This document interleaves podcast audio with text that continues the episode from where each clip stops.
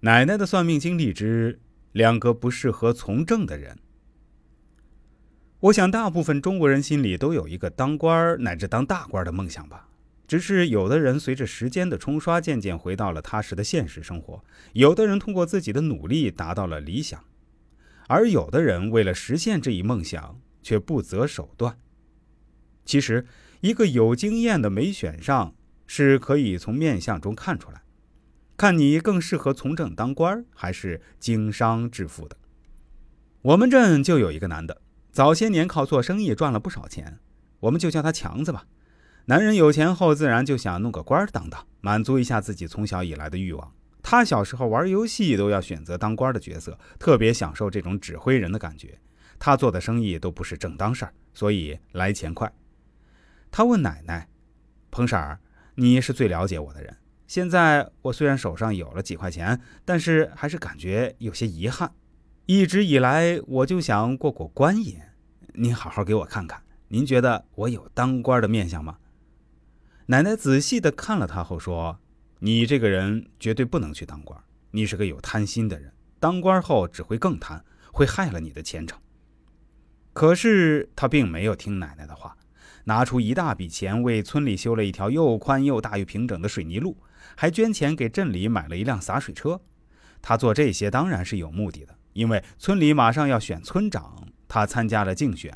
和他一起竞选的是村西皮鞋厂家的大公子，两人相互较上了劲儿。为了拉拢村民，在票数上赶超对方，双方展开了激烈的竞争。你给村民送牛奶，我就给他们送八宝粥；你给村民交第二年的医保费用，我就自掏腰包给村民做全面体检。你请大伙看电影，我就带大家去下馆子。听说强子还请了我们当地比较有影响力的那群人去了酒店按摩，回去时每人还包了一个大红包。为了拉选票，两人每天忙得不可开交，偶尔碰面也是互不理睬。最终，强子以五票的优势当选了村长，那个得意劲儿啊！请人敲锣打鼓，从村东走到村西，好不威风，好不热闹。没选上的那位心里不服气，可想而知，心里也结下了一道深深的梁子。当上村长的强子自然不是想为村里做多少好事而竞选的，他当然有自己的小算盘。自己为了当这个村长，前前后后花了几百万，肯定要把这笔钱捞回来，再狠狠地赚一笔。这相当于就是他的一个投资，但是一直没有机会。苦恼的强子渐渐失去了刚当官时的兴奋和嘚瑟，机会总是悄然的不期而至。不久，省里拨下来一笔款，是给村里改善教育的基金。他决定用这笔钱建一所小学，当然，他只拿出这笔钱的五分之二，剩下的钱被他中饱私囊了。见到没有被查的强子，胆子更大了。钱来的太容易了。他以为自己神不知鬼不觉，越来越大胆的强子，把黑手伸进了村上的煤矿、房地产、医院、敬老院，强行入股我们本地的一些企业。当然，他也不会花一分钱，还培养了一群打手。谁要是敢有异议、敢反抗，就会被狠狠地揍，不打到筋骨断裂、头破血流是不会放手的。去酒店吃饭也从来没有结过账，吃的不开心还掀桌子。